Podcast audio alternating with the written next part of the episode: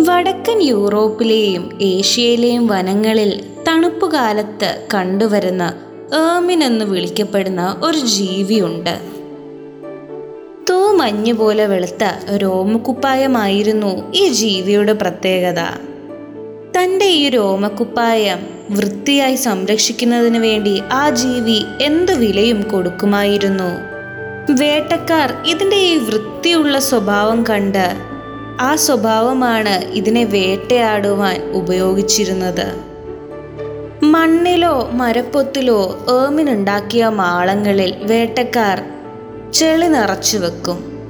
പകൽ തീറ്റ തേടിപ്പോയി വൈകുന്നേരം ഈ ജീവി തിരിച്ചെത്തുമ്പോൾ വേട്ടക്കാർ വേട്ട നായ്ക്കളെ വിട്ട് ഇതിനെ ഓടിക്കും. ഓടി ഓടി തന്റെ മാളത്തിനടുത്ത് ചെന്ന് വൃത്തിയില്ലാത്ത ആ മാളം കാണുമ്പോൾ അതിനുള്ളിലേക്ക് കയറാതെ തിരിച്ച് വേട്ടനായ്ക്കളുടെ മുൻപിൽ ഈ ജീവി കീഴടങ്ങും. ഇങ്ങനെയാണ് ഇതിന്റെ വെള്ള രോമങ്ങൾക്ക് വേണ്ടി ഇതിനെ വേട്ടയാടിക്കൊണ്ടിരുന്നത്.